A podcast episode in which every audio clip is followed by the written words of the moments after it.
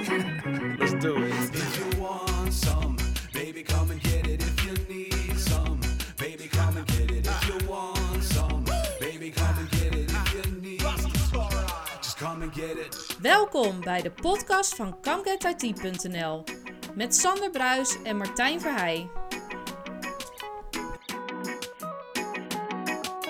Welkom bij Come Get IT, aflevering nummertje 42 alweer. eh, ja, vanuit een nieuwe locatie. En daar moeten wij nog even naar wennen, Sander. Ja, want ik merk inderdaad toch wel iets meer echo dan we in de vorige podcast of in onze normale omgeving Ja. eh, gewoonlijk hebben. Maar we zitten vandaag in eh, de Van Elle fabriek in Rotterdam. Een prachtig mooie locatie. Ja, Misschien moeten we alleen nog even afstemmen inderdaad welke, welke locatie in deze locatie we voortaan. dat, dat, dat is de volgende actie, zeg maar. Maar we nemen ook nog op met oude apparatuur. Ja, Dus dat nieuwe apparatuur is onderweg.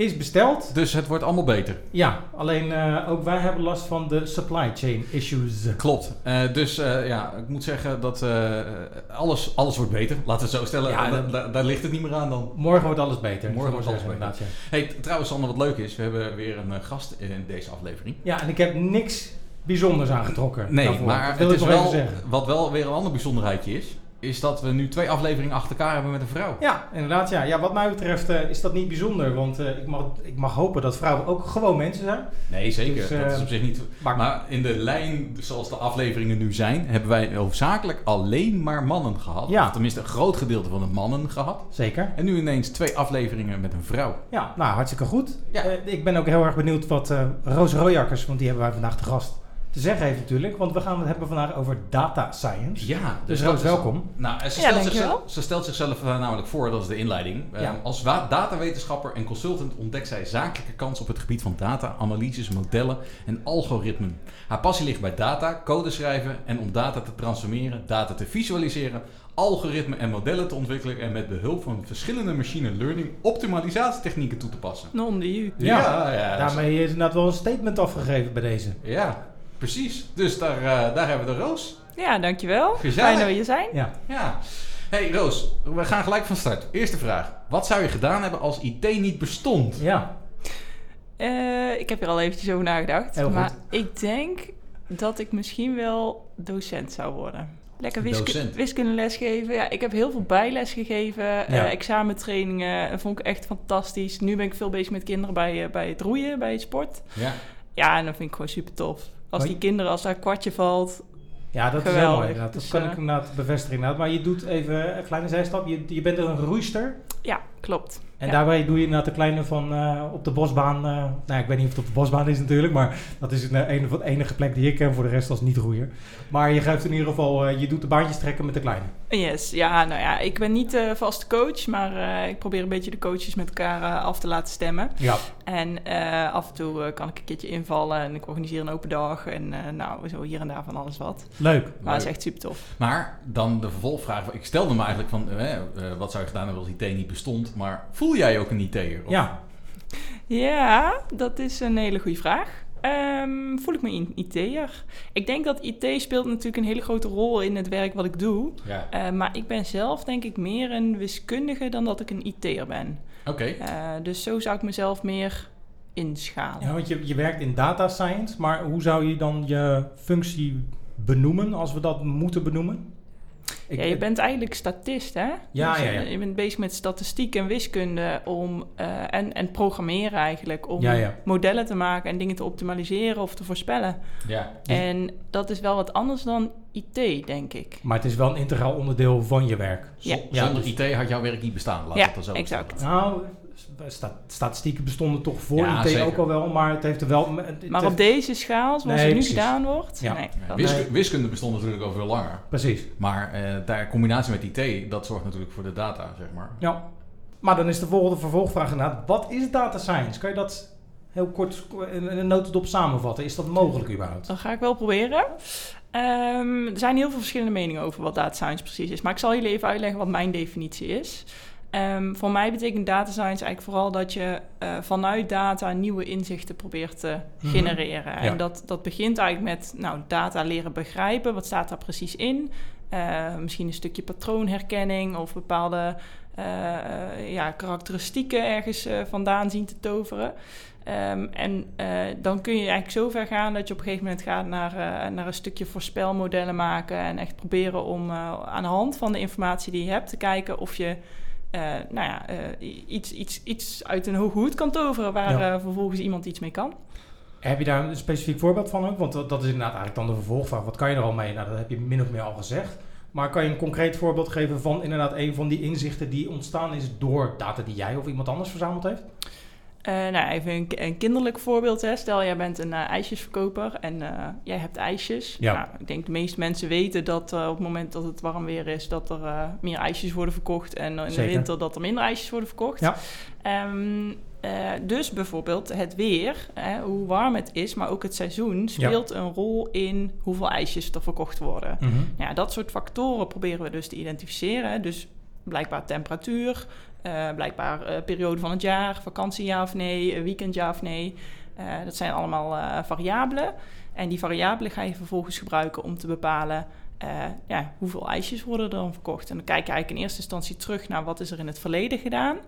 Ehm, en met die informatie ga je kijken of je de toekomst kan voorspellen. En dus Ja. echt het exacte aantal ijsjes zou kunnen meten. Dus als je weet dat komende zondag 30 graden is, dan zou je kunnen zeggen van je zou op de basis van die informatie en die trendanalyse zou je kunnen zeggen je je gaat eh, eh, 80 of eh, 100 ijsjes verkopen. Precies, precies. En Maar- eh, nou, dit is natuurlijk een heel makkelijk voorbeeld, Ja, ja. maar je kunt er nog veel meer bij trek- betrekken. Je kan bijvoorbeeld ook kijken naar de demografie van waar de, de ijskozaak staat. Eh, hebben mensen daar een hoog of laag inkomen? Eh, zijn het veel rijtjeshuizen of, of vrijstaande huizen? Ehm, eh, ja, wat voor werk doen mensen? Ehm, nou, er is natuurlijk heel veel informatie bij te betrekken. En Ja. wat we dus ook vaak proberen in ons werk is... Enerzijds heeft onze, onze klant, hè, dus ik werk bij een consultancy... eh, onze klant heeft data, eh, maar kunnen we ook nog openbaar beschikbare data toevoegen... om eigenlijk zo'n model te verrijken en eh, nog meer informatie naar voren te halen? en dan in dat geval kijk je dan naar data van het CBS. Ja, bijvoorbeeld. Ja. Oh. Maar is het dan- nou, wordt het interessant. Maar is het dan, want ik hoor je eigenlijk, als ik het zo mag samenvatten, je zoekt in eerste instantie naar correlatie en eh, maak je een conclusie naar causatie, als ik het goed zeg? Of zie ik dat helemaal verkeerd dan? Ja, ik denk dat dat wel heel belangrijk is. Want ik zou bijvoorbeeld ook kunnen kijken ehm, naar eh, de temperatuur in Nederland en het aantal mensen wat in eh, Noorwegen wordt aangevallen door beren. Precies. En het zou zomaar kunnen zijn dat daar, ja, dat dat toevallig de goede cijfers zijn en dat die eh, samen omhoog of omlaag gaan. Ehm, maar ja, dat, dat, dat heeft natuurlijk eigenlijk niet echt heel veel Nee, dus- eh, dus connectie met elkaar. Precies, en daar moet je dan denk ik een bepaalde intelligentie op toepassen. Yes. En hoe doe je dat? Eh, ja, hoe doe je dat? Ja. Ja, Eh, zijn... ik ga jullie even uitleggen hoe je data science moet doen. Precies, Komt ja, helemaal goed, daarvoor, jongens. zit, daarvoor zit je hier. nou, weer, daarvoor zit je hier inderdaad, ja precies. Nee, ja, er zijn allerlei eh, eh, technieken wat je kan gebruiken. Ik denk stap 1 is vaak, eh, ga eens in gesprek met, met, met de business. Hè? Met de mensen die er verstand aan hebben. Van wat verwachten jullie nou eigenlijk en hoe zien jullie dat voor Ja. je? Nou ja, dan, dan ga je kijken naar wat staat er in de data. Wat haal ik daar zelf als onafhankelijk persoon vandaan? Hè? Ik kom onbevoor, onbevooroordeeld. Kom ik eigenlijk bij zo'n klant terecht. En ja, meestal heb ik geen flauw idee waar het over gaat. Maar dat is juist gunstig, want dan kan ik dus de domme vragen stellen. Mhm. Ehm, nou, daarna gaan we denk ik een stukje naar het visualiseren. En uiteindelijk ga je echt naar het toepassen van eh, eh, eh, ja, machine learning modellen. Mm. Eh, nou, dat is in ieder geval wat, wat vaak binnen data science wordt gebruikt. Maar er Ja. zijn ook hele andere technieken die je kan gebruiken.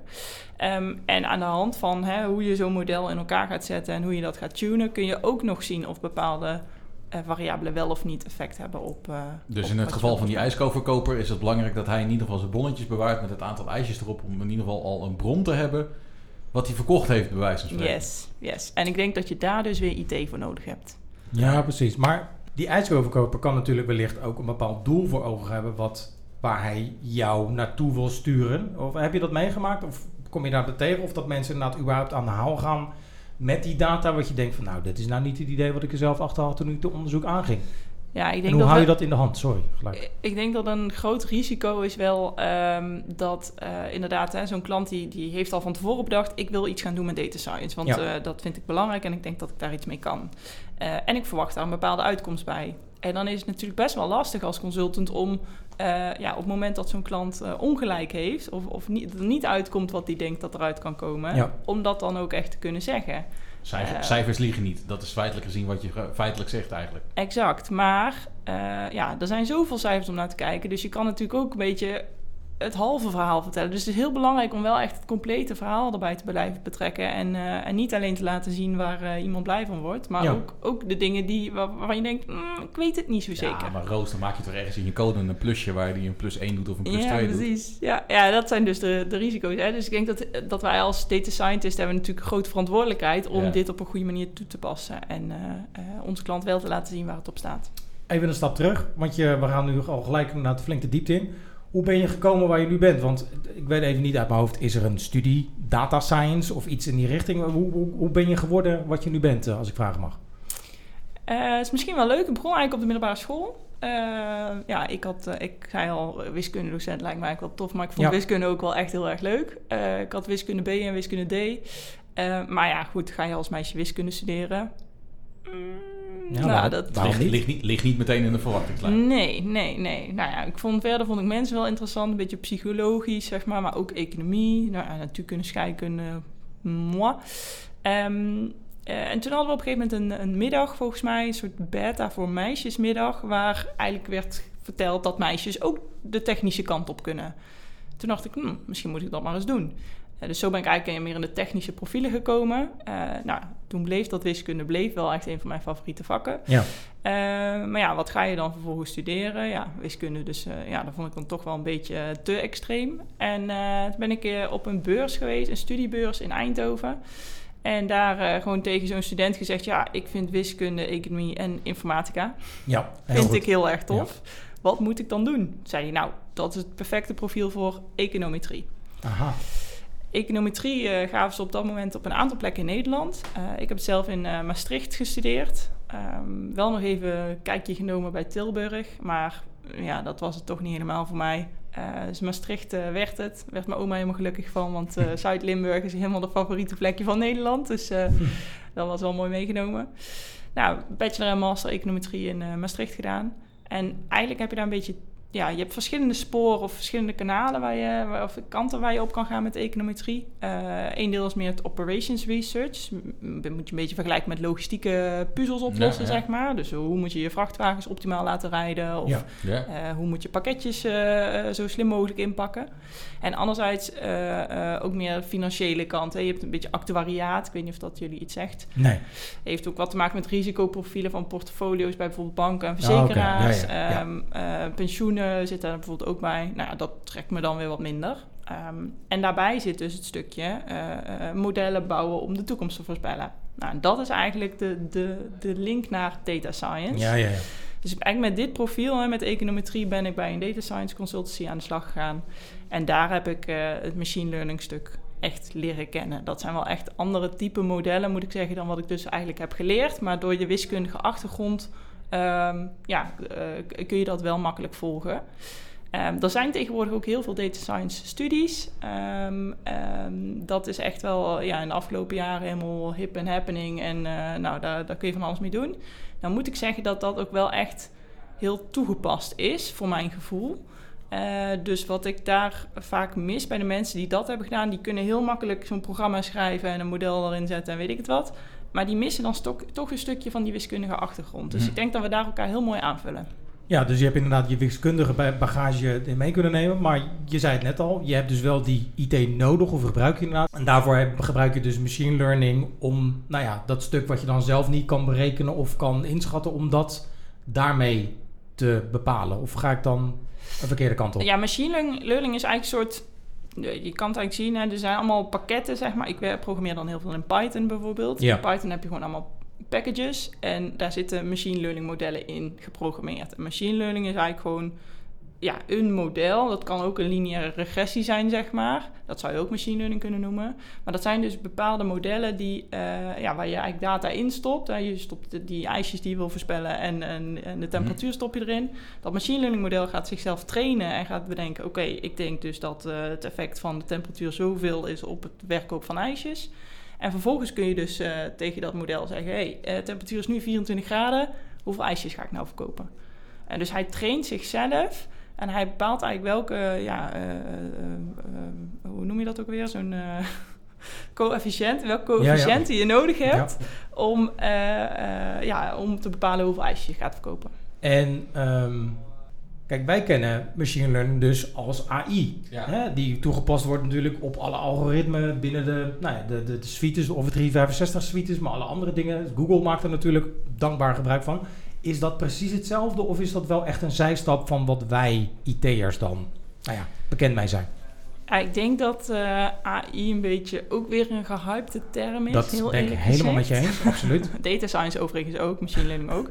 Eh, maar het is wel een beetje allemaal één pot nat. En voor mij was, eh, zeg maar, toen ik er begon met, met, met data science, was voor mij het verschil dat AI, dus artificial intelligence, nog wel echt een stapje verder is. Dus dan, dan heb je het echt over zelflerende modellen die zichzelf ook hertrainen en Ja, ja, ja. zelf nog een stapje beter en slimmer worden. Dus Ja. eigenlijk dat idee van hè, je bouwt een robot en op een gegeven moment gaat hij zelf eh, de wereld overnemen. Ja, Eh, dat is voor mij meer richting AI. En een machine learning model is iets wat ik alsnog als persoon zijnde zelf moet trainen. En ik zeg zelf tegen dat model, hey, dit ga je nu gebruiken en eh, daar ga je mee voorspellen. is dat niet meteen de valkuil? Want je laat het dus nog steeds van een mens afhangen. En mensen ja, maken je fouten. kan, je kan dus eigenlijk doorontwikkelen totdat het echt zelflerend gaat worden. Ik denk het gevaarlijke van eh, zelflerende is dat je dus ook de controle misschien een beetje gaat eh, missen. En dat je dus juist niet meer dat menselijke, oké, klopt het proces nog wel? Is die ijsverkoper inderdaad alleen nog maar ijsjes aan het verkopen? Of heeft hij ook toevallig van die koeps toegevoegd?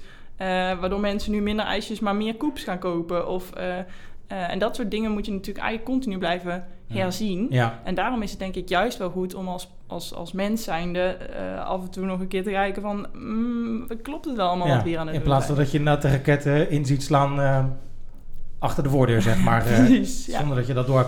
Ja, nou ja, waar ik dan ook benieuwd naar ben, want we hebben het al continu over data en machine learning, maar hoe leg je die term data uit? Want ja, voor mij spreek ik over data, eh, en dan is de IT-leek dan weer in mij, eh zo'n bak met, eh, met, eh, met opslagmedium, zeg maar, Precies. bestanden en mappen, en nou, daar staat bedrijfsdata in en organisatiedata in. Van 20 maar- jaar terug. van 20 jaar terug, maar wij praten hier al over volgens mij andere soort of andere type data. Maar Ja.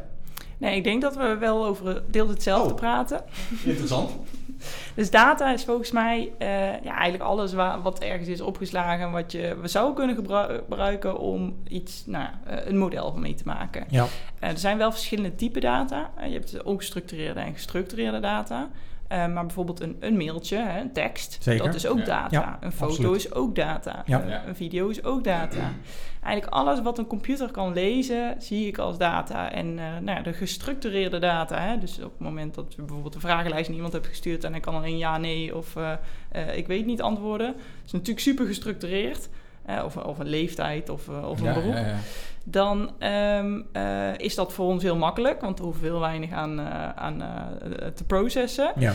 Ehm, maar op het moment dat je ongestructureerde data hebt, dan wordt het alweer een stapje ingewikkelder. En dat is denk ik ook wel een groot onderdeel van ons werk. hè. Dus op het moment dat we een model willen bouwen, ik denk dat zeg maar 80% van de tijd zit wel een beetje eigenlijk in die data goed krijgen. En hoe doe je dat dan? Wat stel je allemaal ingewikkelde vragen? Ja, nou ja, daar zit ik hier voor, hoop ik in ieder geval. Ja, hoe doe je dat dan? Ehm, ik denk dat, ehm, eh, nou ja, wat ik al zei, hè, dus je gaat met die, met die business in gesprek. Ehm, het is denk ik ook heel erg kijken naar wat zien we in die data staan. Zitten daar bepaalde fouten in? Eh, zijn er missende waardes? Wat, wat moeten we daarmee doen? Ja. Dus, eh, de keus die jij maakt om bijvoorbeeld een missende regel helemaal weg te halen, kan heel fout zijn. Ja, Eh, kan impact hebben in ieder geval. ja, Ja. ja. Stel je hebt bijvoorbeeld eh patiëntendossiers van, Ja. eh, vanuit een ziekenhuis. En bij sommige patiënten is eh, het geslacht ingevuld en bij anderen niet. Ehm, het geslacht kan helemaal onrelevant zijn voor de ziekte die iemand heeft. Absoluut, en misschien ja. heb je daar wel helemaal, maakt helemaal niet uit. Ehm, maar als jij gezegd, ja, van alle dossiers waar ik niet weet of iemand een man of een vrouw is, ehm, eh, die tel ik niet mee. Ja, dat is natuurlijk best wel een, Ja. een, een, een- een- Een dan impact. Gooi- impact, ja, ja. dan Ja. gooi je gewoon eh, inf- waardevolle informatie weg. Dat is Ja. eigenlijk heel erg zonde. Eh, dus het is heel belangrijk om, om dat soort keuzes heel goed vast te leggen en heel goed over na te denken wat je daar precies mee wil.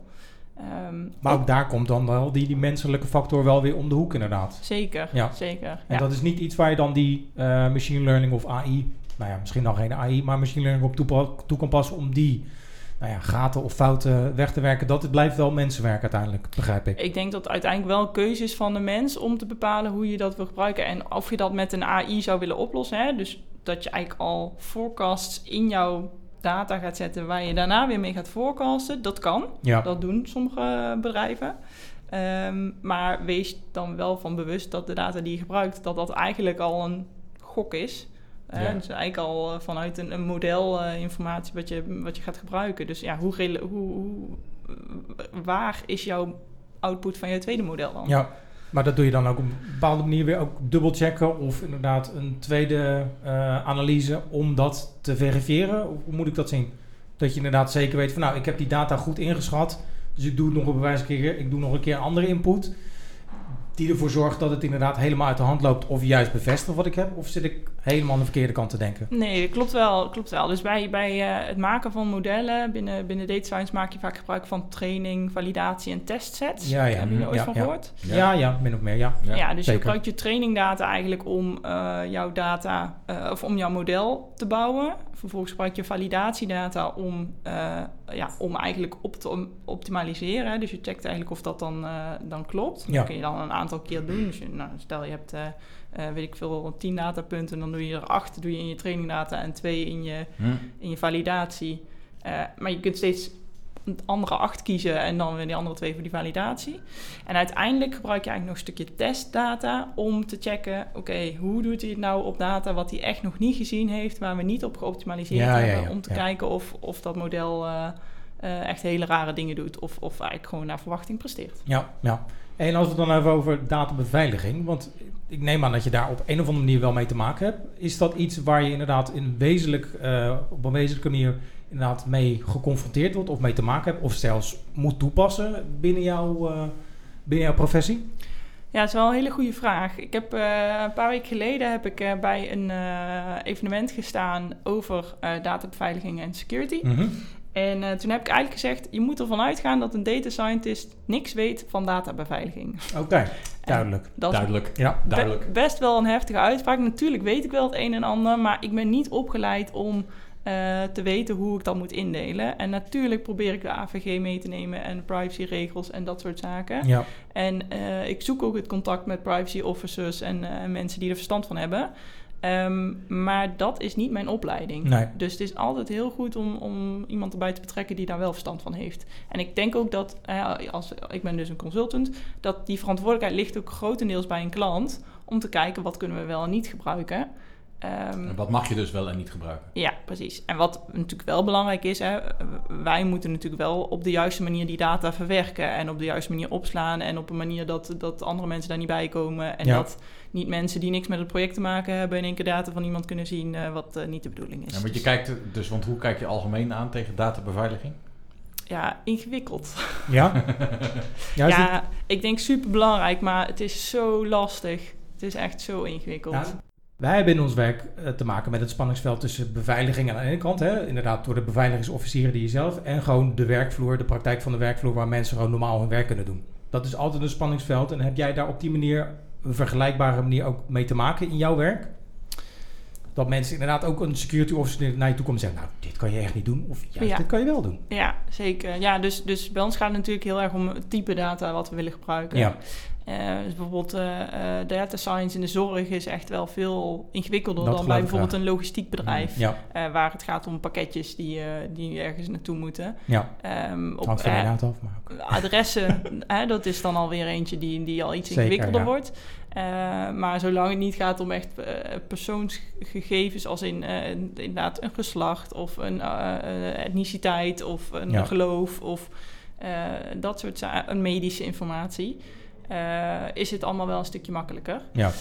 Ehm, dus ja, dus dat, dat, stu- dat stuk is best wel ingewikkeld. Ehm, hoe het dan vervolgens voor onze gebruikers, hè, dus mensen die echt met eh, zo'n model aan de slag gaat. Ehm, ik denk dat het heel belangrijk is hoe, eh, hoe- je je use case of hoe je eigenlijk je, je, je vraagstuk hè, en wat je Ja. wil voorspellen, hoe je dat gaat definiëren. Ja. Als jij namelijk gaat voorspellen, heeft er iemand fraude gepleegd, ja of nee?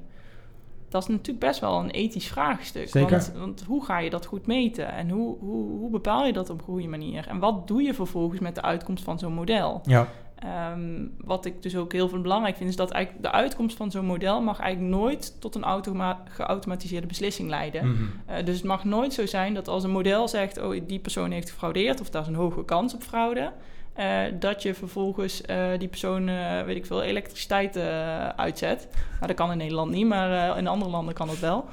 Ehm, dus dat, dat is natuurlijk wel heel belangrijk dat je, dat je daar altijd die eh, menselijke factor bij blijft behouden. Ja, Maar IT-leek dat ik ben. De meeste eh, financiële applicaties of eh, productieprogrammatuur eh, die je kent uit de fabrieken, zeg maar, zijn toch wel intelligent al genoeg om zelf hun eigen data in die applicaties te verwerken. Dus waarvoor zou ik een data science in huis moeten halen? Of een data specialist Aha. in huis moeten halen? Ja, dat, dat zeg jij. Nou, ik moet zeggen, hè, er zijn echt al hele slimme dingen bedacht. Dus als ik bijvoorbeeld kijk naar, eh, naar de logistieke sector, zo'n eh, zo'n magazijn die werkt vaak met een WMS-systeem. Ja. En daar zitten echt al hele slimme dingen in.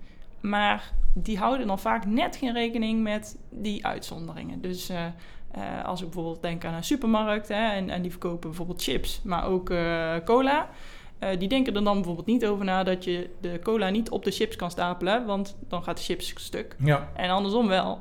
Ehm, nou, en dat soort uitzonderingen of, of dat soort dingetjes proberen wij dus juist wel mee te nemen in onze oplossingen. En da- daarmee proberen we echt een ja, customized oplossing voor een klant te maken. Waar zo'n WMS-systeem in dit geval eh, best wel een, eh, een standaard iets is. Waar je dan eh, net bepaalde dingetjes niet lekker mee kan nemen. Ja, want je hebt inderdaad natuurlijk uiteindelijk, en dat hoor je natuurlijk wel vaker sowieso, en dat is misschien een beetje oneerbiedig gesteld, maar statistieken zijn uiteindelijk wat ze zijn, statistieken. En ehm, nou, je geeft het min of meer zelf aan, maar hoe doe je dat inderdaad? Is- Is, het voorbeeld wat je nu zelf geeft inderdaad een voorbeeld van hoe dat dan met de echte wereld zich nou ja, vereenzelvigt? Of dat je inderdaad dus die menselijke factor altijd moet toepassen om de echte wereld daarop aan laten aansluiten? Of zie ik dat helemaal verkeerd? Ja, uiteindelijk probeer je alles toch, de echte wereld toch in een model te proppen. Ja, En eh, dat blijft eh, lastig, maar je kunt, ja, het is dan natuurlijk de vraag hoe, eh, hoe, ga, hoe erg maak jij je model passend op de echte wereld? ja precies. En ik denk dat veel standaard oplossingen of standaard producten, eh, die bieden dingen aan waarbij je de echte wereld heel erg moet verbuigen om naar die oplossing toe te gaan. Mhm. Ehm, terwijl eh, je misschien nog iets meer speelruimte zou kunnen hebben of kunnen nemen om het, de oplossing meer naar de echte wereld. Ja, Dus daar zit echt een grote kracht. Want ik kan een export maken uit een applicatie en dan gooi ik het in een mooi draaitabelletje van Ja. Excel. En dan denk ik dat we, nou ja, dat is een beetje wat de gemiddelde bedrijf, tenminste wat ik merk in bedrijven waar ik dan wel eens kom, dat dat natuurlijk op zo'n manier gebeurt. Maar de kracht zit echt in jullie geval meer bronnen erbij pakken die eh, een soort voorspelbaar gedrag kunnen, nou ja, eh, eh, vooruitzetten, zeg maar. ja, en uiteindelijk dus de voorspelling of de optimale planning Precies. bijvoorbeeld eh, communiceren. Oké. Maar heb je ook wel eens te maken gehad dat inderdaad jouw voorspelling of nou, de data die je eh, geanalyseerd hebt of opgeleverd hebt, zo ver buiten de normale, normale wereld zich nou ja, ging bewegen dat je je daar op een of andere manier niet prettig bij voelde? Eh, ja, zeker. Ja, ik ben ooit eh, heb gewerkt aan een, eh, dat heette een bad payer prediction model. Ehm, dus dat was, eh, dat was voor een energiebedrijf. Eh, dus daarom ook dat voorbeeld net van de energiebedrijf. Ja, ja, ja. Ehm, waarbij we gingen kijken hè, welke klanten bepalen dus wel op tijd hun rekening en welke klanten zijn misschien soms te laat. Ja. Ehm, en bij dat model eh, had ik wel zoiets van, volgens mij nemen we niet alle informatie mee die we eigenlijk mee zouden moeten nemen. Zien we de wereld iets te makkelijk als, als dat het wat het eigenlijk is. ja. En eh, daarnaast was daar een hele grote uitdaging dat de, de, de mensen die daarmee gingen werken het ook lastig vonden om te begrijpen wat dat model nou precies doet. Aha. Eh, ja. Dus de gebruiker snapte eigenlijk niet zo goed wat nou die output was. Eh, moet ik wel zeggen, wat, wat heel goed was bij dit bedrijf. Hè, dus wij produceerden eigenlijk op basis van de informatie die we hadden een lijstje met: hey, deze ehm, potentiële klanten, of deze klanten die hebben de hoogste risico op een wanbetaling. Ehm, en daar ging altijd nog een persoon overheen om te kijken of dat ook daadwerkelijk zo was. Eh, maar wat je dus zag gebeuren is dat dat model soms een klant als mogelijk wanbetaler eh, had eh, bestempeld. Ja. Terwijl eigenlijk de, de, de indicatoren zeg maar, voor de medewerker dat eigenlijk nog helemaal niet echt aangaven. Mhm. En zij zeiden, ja, nu is alles eigenlijk nog groen, dus, dus het gaat eigenlijk gewoon prima. Maar dat model keek naar, ja, nu is het wel groen, maar vorige keer was het nog groener en een keer daarvoor was het nog groener. Ja, dus je ja. ziet dat het naar Ja. beneden gaat en dus denken we dat het in de toekomst mogelijk slecht gaat. Minority Report. Ja, en, Ja. en nou ja, dat was dus wel, eh, ik moet zeggen, dat vond ik best een moeilijke opdracht. Dat eh, snap ik inderdaad, Om, eh, ik. om dat goed uit te leggen en op de juiste manier te implementeren. Maar denk je ook dat bedrijven of organisaties de, de, de kracht van data onderschatten? Eh, absoluut. Geen volkomen eh, eh, ander antwoord dan ja, absoluut. Ja, ik denk dat er nog veel meer in data zit en dat het ook echt nog wel de toekomst is. En als je kijkt naar hoeveel data er nu gegenereerd wordt per seconde ten opzichte van wat we Zeker. 40 jaar geleden hadden. Ja. eh, ja, dat is echt bizar. En daar, zit nog, daar is nog zoveel uit te halen. Nou ja, ik, hoor, ik vind het een hele mooie voorbeeld eigenlijk wat je zegt. Die ijskoverkoper. Toevallig stond ik gisteravond eh, eh, even Een bij ijsje te een- kopen? Een, ijsje te kopen. Welke smaak? Eh, het was eh, een eh softijsje. Oh, Ah, lekker. ah, Ja, ja, ja. Dus, maar goed, Disco dip? Nee, wel chocola. Maar eh, Lekker. ja, ik vind de chocoladedipje eroverheen. Het is ook lekker. Maar dus, en dan met dat gedachte in mind, zeg maar, ga je erover nadenken. Dat het dus inderdaad veel meer kracht te halen is uit die vorm van data. Het ligt natuurlijk wel bij jezelf. Want wat ik al zei, je moet kassenbonnetjes of je moet een voorraadbeheer eh, eh, eh, ja, bijhouden. Maar eh, Ja, het begint allemaal bij dataverzameling. En ik denk dat de, de, de potentie, hè, dus nu is data science echt nog wel iets wat bij de grote hoort. Hè, de mensen die er echt veel geld voor hebben en Ja. die, eh, ja, die bewust kiezen om daar iets mee te gaan doen. Maar je zou het ook beschikbaar willen maken voor, eh, eh, voor de, kleintjes, voor de ijskoverkopers. Nou, ik wou net zeggen, dus in, ja, je adviseert een gemiddelde ijskoverkoper, huur een data scientist in. nou, bijna wel. Maar Ga er daar- aan de slag. daar- Nou, ik vind het wel een goed idee. Ja, ik ook. Maar waar ik dan ook wel benieuwd ben, pas je dan ook data science toe in je privéleven? Nou, En hoe? echt data science niet. Maar ik, moet, eh, ik had al verteld eh, dat ik eh, van het roeien hou. En daar hou ik toch wel veel data van bij. Ja, En het is wel, wel leuk om daar de verbanden in, eh, in te herkennen, zeg maar. Dus, we hè, kunnen- dus de intensiteit van je training, het aantal trainingen, type trainingen, maar ook voeding en, en het gewicht wat je hebt. En ook hoeveel je hebt geslapen bijvoorbeeld. Hè. Ik heb hier een mooie sporthorloge. ja, ja. ja. En daar hou ik natuurlijk van alles in bij. En eh, of dan ook die, die informatie die ik daar uithaal, of dat ook correspondeert met hoe ik me voel. En soms dan denk ik, ja, ik heb toch gewoon goed geslapen en gegeten. Vanochtend had ik dat. Ik heb goed geslapen en gegeten en ik voel me toch fit. Maar waarom ging het nou zo zwaar? Ja, Ja. ja. Ik snap het niet. En ja, dan probeer je toch een beetje te zoeken naar waar het dan vandaan komt. Dus je weet al als je straks eh, 50 bent wat je gewicht is. Eh, nou, dat eh, durf ik nog niet iemand te zeggen. Maar zit er ook al een zwarte doos in de skif tegenwoordig? Eh, nee, nee, nog dat niet. nog niet. Maar dus, dus misschien is dat nog een, een, een terreinwinst die hier geboekt kan worden wat dat betreft. Ja. Waarom ik je onder andere ook in deze podcast heb uitgenodigd, Roos, is eh, je bent initiatiefnemer achter Women in Data Science. Eh, maar wat is het? ja. Ja, dat is echt super tof. We hadden Oh. eh, afgelopen maandag... Afgelopen maandag, even voor de datum dan, dat was. Afgelopen maandag was eh 16 mei. Dankjewel. bij deze. 16 mei hadden we het derde Women in Data Science evenement, wat eh, in ieder geval vanuit, vanuit het bedrijf waar ik werk, Pippel, ehm, werd gehost. Eh, maar Women in Data Science is veel groter dan wat we alleen toen hebben gedaan. Dus het is origineel een initiatief vanuit Stanford University in Mhm. Amerika. Ja, goed Eh, aangeschreven. Zeer goed aangeschreven Eh, Precies, zelfs. ja. Het klinkt natuurlijk ook wel vet, hè? Stanford, ja, daar kun je mee aankomen. Absoluut. Maar daar waren een aantal dames en die hebben daar het, eh, een aantal jaar geleden het eerste Women in Data Science event georganiseerd. En er was toen zoveel interesse voor en er waren zoveel eh, bedrijven en studenten. En, Dat is in Nederland ook al? nee, dat was toen dus alleen daar. Dat Oh, was alleen daar één ja. evenement. Ehm, maar toen hebben die dames gedacht, ja, die zijn dus met z'n vieren. Die dachten, nou, dat gaan we groter maken, want eh daar blijkbaar toch wel veel interesse in. Ja. Ja, en inmiddels hebben ze dus een heel netwerk opgezet. Eh, er zijn meer dan 150 conferenties wereldwijd door mensen zoals ik bijvoorbeeld. Ik ben dan dus een ambassadeur. Je kunt Ja. je dus aanmelden als ambassadeur. Word je uitgenodigd voor een aantal gesprekken. Eh, krijg je ook materialen vanuit eh, die organisatie. En eh, dan doe je dus in naam van Women in Data Science Stanford University... Ja. eh, organiseer jij dus een eigen evenement. Ja, naast dat je een evenement kan organiseren, or- eh, hebben ze ook materiaal voor bijvoorbeeld de organisatie van een dataton. Ehm, dus dat is eigenlijk gewoon een... eh, een, een Marathon, maar dan Ja. voor eh, Ja. data. Ja, de precies. variatie op de hackathon. Ja. Ja, ja, Ja, ja, hackathon, dataton, ja, het is allemaal hetzelfde. Precies. En ehm, ehm, even- eh, tegenwoordig hebben ze ook materiaal voor middelbare scholieren of, eh, of eh, basisschoolscholieren. eh, om eh, daar ook al die, die meiden een beetje te interesseren in, eh, in data science of techniek. Maar de, het evenement zelf is gewoon vergelijkbaar, denk ik, met de eh, Microsoft Ignites of de Experts Live die we hebben. Inderdaad, waar je gewoon sprekers hebt die leuke onderwerpen over het, nou ja, in dit geval data science, waar zij hun invalshoek laten eh, eh, vertellen. Yes. Inderdaad. Ja, dus het is echt een technisch symposium. Ehm, en het bijzondere hieraan is dat er dus alleen vrouwen op het podium staan. En wat is jullie doel uiteindelijk? Eh, nou, het doel is natuurlijk om mensen gewoon eigenlijk te inspireren over wat data science nou precies doet. Maar Ja. ook vrouwen een kans te bieden om eh, dat te laten zien. Want wat je, wat je veel ziet, eh, jullie zeiden het net zelf ook.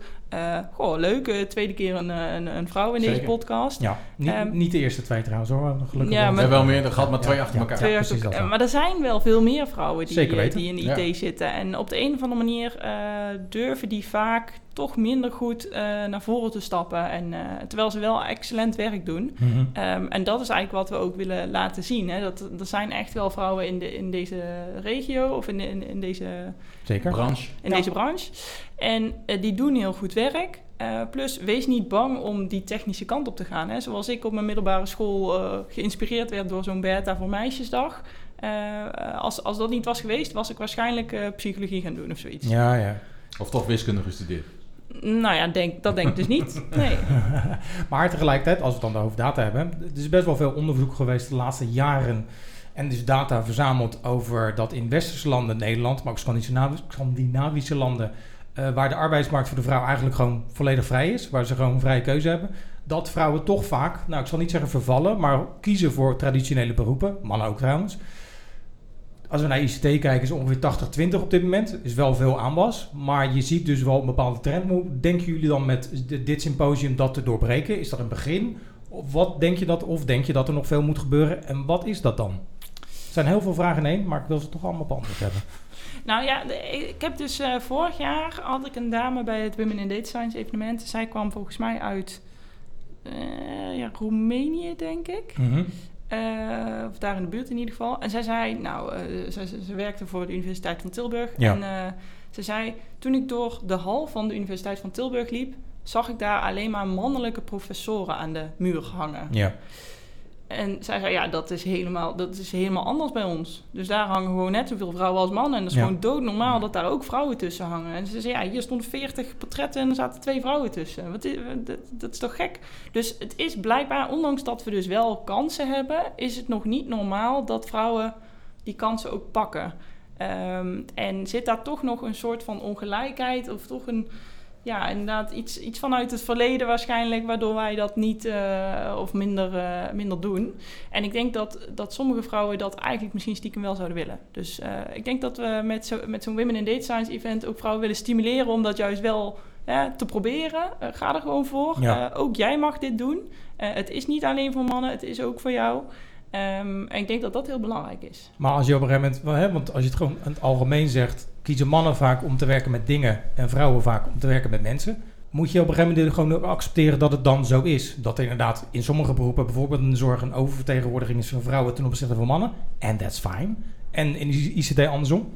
Eh, Kijk, en je hoeft het niet te accepteren hoor. Nee, nee, bedoel, maar dan kun je, kun je iets bij afvragen of je dat goed vindt. Hè? Er is nu echt zo'n eh, zo'n ding gaande. Dat gaat bijvoorbeeld over, eh, over meer de medische kant. Ja. Dat heel veel medische concepten, maar ook bijvoorbeeld hoeveel medicijn iemand moet krijgen, zijn gebaseerd op de standaard man. En Ja, dat ja. is omdat Ja. er heel veel mannelijke onderzoekers zijn geweest die dus eh, dat soort protocollen hebben geschreven en dergelijke zaken. Ja. En daar zijn vrouwen vaak de dupe van. Dus vrouwen hebben veel grotere kans om bijvoorbeeld eh, echt slechte eh, bijwerkingen of kwalen te krijgen van medicijnen, omdat ze gewoon veel te veel krijgen. Dat is absoluut waar. Omdat dat niet goed onderzocht is. Dus ik denk dat het heel belangrijk is om in, in alle eh, ehm, beroepen eh, toch diversiteit te hebben. Mhm. En dat kan op heel verschillende manieren. Hè. Dat kan op basis van geloof, kan op basis van eh, eh, etniciteit, kan dus ook op basis van man-vrouw, gender. Ja. Ehm, eh, maar ik denk dat het wel belangrijk is dat we dat nastreven eh, vanuit de hele wereld. En niet alleen vanuit, eh, vanuit Nederland, maar Nee, natuurlijk. overal. Nee. Eh, om dit soort problemen eigenlijk ook eh, eh, te voorkomen. En, en, in jullie geval, of tenminste voor eh, eh, ja, women, women in data, ik moet het weer goed zeggen, women in data science. Waar kan je dan terecht om je aan te melden als je denkt van, hé, hey, ik wil hier toch eens even wat meer over weten? Nou, ik denk dat je sowieso eh, de social media kanalen kan volgen. Eh, ze hebben Women in Data Science Netherlands, een LinkedIn pagina. Ja. Eh, we hebben ook een Instagram, maar ik zou gewoon vooral een LinkedIn pagina, daar staat eigenlijk vooral van alles op. Eh, en je mag me natuurlijk ook altijd een mailtje sturen of een berichtje. Dus, eh, Oh, kijk eens aan, kijk eens aan. Weet wat je doet hè. Weet wat je zegt, hè? Volgens mij, eh, Sander, komen we op ons andere favoriet onderdeel. Nou, we hebben nog één vraag, want Ja? dat is misschien wel een mooie slotvraag. Want waar zit wat jou betreft de grootste rol of kracht als datawetenschapper binnen een organisatie? Als je het zou moeten samenvatten. Ja, ik denk dat wij wel echt kunnen verrassen. Eh, dus dat er, eh, hè, mensen komen vaak met een vraag naar ons toe waarvan Ja. ze weten of denken dat we daar een antwoord of een, een verbetering of een voorspelling op kunnen geven. Maar ik denk dat er nog veel meer in die data zit. En dat als wij ons werk goed doen, dat we dus ook kunnen verrassen met: hey joh, dit zou je er nog meer mee kunnen, of daar valt ook nog wel wat te halen. En eh, daar zit denk ik voor veel organisaties nog wel een efficiëntie of verbeteringsslag in. Ja, en merk je dan ook, want dat is dan eigenlijk mijn vervolgvraag, want je, je merkt het op, hè, zeg maar. Maar merk je ook dat organisaties eh, moeite hebben om daar dan de investering in te doen? Want dat is... Ja. Ja, ja, en je ziet een heel groot verschil. Dus ik heb dus bij een Duits eh, bedrijf gewerkt. Je ziet een heel groot verschil bijvoorbeeld ook in cultuur. Ja? Dat geloof ik graag. Ehm, ja. En in Duitsland eh, willen ze altijd alles heel graag, eh, of nou, nou generaliseer ik een beetje, maar daar, daar was eh, voorbereiding was alles, zeg maar. En je ging niks doen voordat je heel goed onderzocht had dat Ja. het ook echt moest. Ja. En in Nederland was het dan toch meer zoiets van, nou, weet je, laten we maar gewoon proberen. Ja. En we zien wel waar het schip strandt. Klompen aan de gaan. ja, dat klinkt heel bekend ook trouwens. Ja, en dat, dat is wel die innovatieve mindset, zeg maar. En gewoon, eh, nou, eh, kijk maar waar het schip strandt. Dat is wel eh, goed voor, voor dit soort zaken. Maar soms is het ook goed om er even goed over na te denken Ja. natuurlijk. Dus de middenweg is, eh, is perfect. Ja. Dan denk ik inderdaad wat we nu Echt? bij het vaste onderdeel zijn aangekomen. Dus daar komt hij. De envelop vragen. Ja, nee, inderdaad. We zitten weer bij elkaar in een nieuwe locatie. Maar ik heb ze natuurlijk gewoon meegenomen.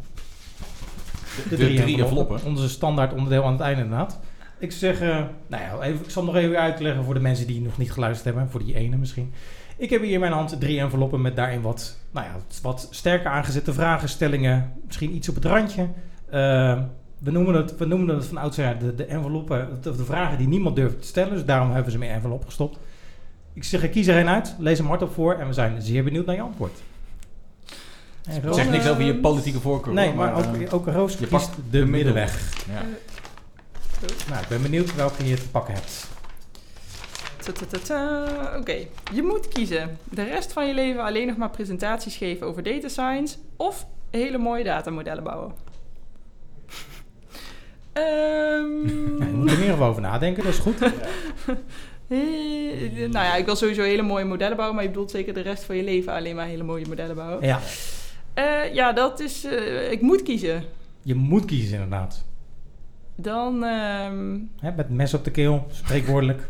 dan ga ik toch voor die presentaties, denk ik. Ja. Ja, toch wel? Ja, Want dat tref je dusdanig, dat inspireert je dusdanig inderdaad. Dat, eh, ja daar haal ik ook wel echt heel veel energie uit, moet ik dat ja, zeggen. kan ik me heel goed voorstellen Ja. inderdaad, ja. En, eh, en eh, nou ja, ik, ik merk, dus dan eh, kijk ik even naar mezelf en naar mijn collega's. En dan zie ik dat sommige andere collega's wel echt meer een drive hebben dan ik zelf om echt dat uiterste uit die data science te halen. En eh, on trend te zijn van alles wat er speelt. En eh, Ja, ehm, nou ja, ik denk dat zijn misschien ook niet de mensen die dan hier bij zo'n podcast zouden zitten. ik wilde net zeggen, ben jij misschien communicatief iets vaardiger dan je collega's? Of is dat Nee, nee, dat wil ik helemaal niet zeggen. Maar dat ligt hun interesse gewoon wat minder. En Ja, mijn ja, ja. interesse Ja. ligt... Ja, ik ga niet in mijn vrije tijd ook nog eh, modellen bouwen. Nee, precies. precies. Dan ga ik liever roeien en kinderen coachen. En leuke presentatie geven in Women in Data Science. Exact. Hey Roos, dankjewel voor je komst. Ja, ik vond het heel erg leuk. Even voor de beeldvorming, waar kunnen we meer informatie over jou vinden? Eh, LinkedIn? LinkedIn, alleen maar LinkedIn. Eh, nou ja, ik heb niet een eigen website, dus eh, Je nee. werkt voor pippel.nl. Pippel. Ik werk voor Pippel. En dat is eh, ja. P-I-P-P-L-E.nl. Mooi, die zit weer in de pocket. Ja, Eh, en ik wil jou weer bedanken, Sander, voor, eh, nou ja, ik wil jou bedanken. hey, dankjewel.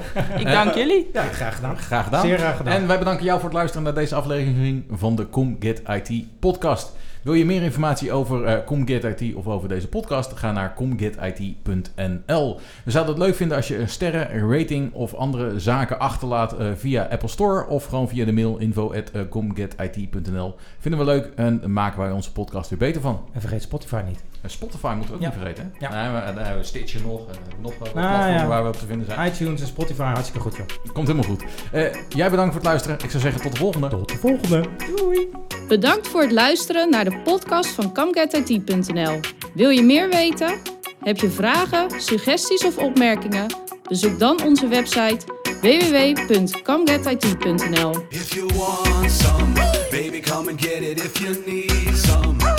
come and get it. If you need some, baby, come and get it. If you want some, baby, come and get it. If you need, just come and get it.